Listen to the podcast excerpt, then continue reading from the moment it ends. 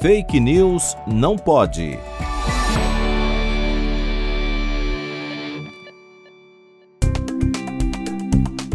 Existem diversos produtos que são popularmente classificados como cancerígenos. O micro-ondas é um desses produtos, mas afinal de contas, as ondas emitidas pelo micro-ondas podem causar câncer? A resposta é não. Existem diferentes tipos de radiação com diferentes níveis de energia. Os raios-x, por exemplo, possuem altos níveis de energia e podem quebrar a dupla fita de DNA, danificando assim o material genético.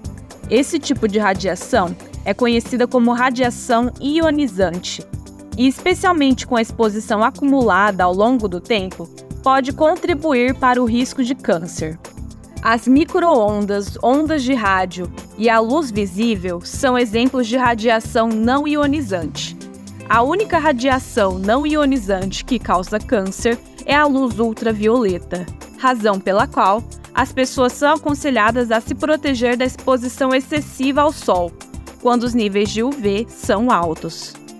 Os fornos de microondas usam radiação de microondas para aquecer os alimentos, mas isso não significa que tornem os alimentos radioativos. As microondas aquecem os alimentos fazendo com que as moléculas de água vibrem, e como resultado, os alimentos são aquecidos.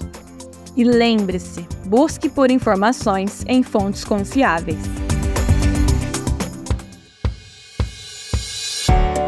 Fake News não pode.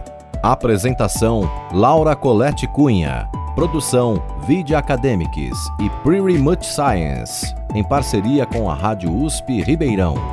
Revisão: João Vitor Guimarães Ferreira.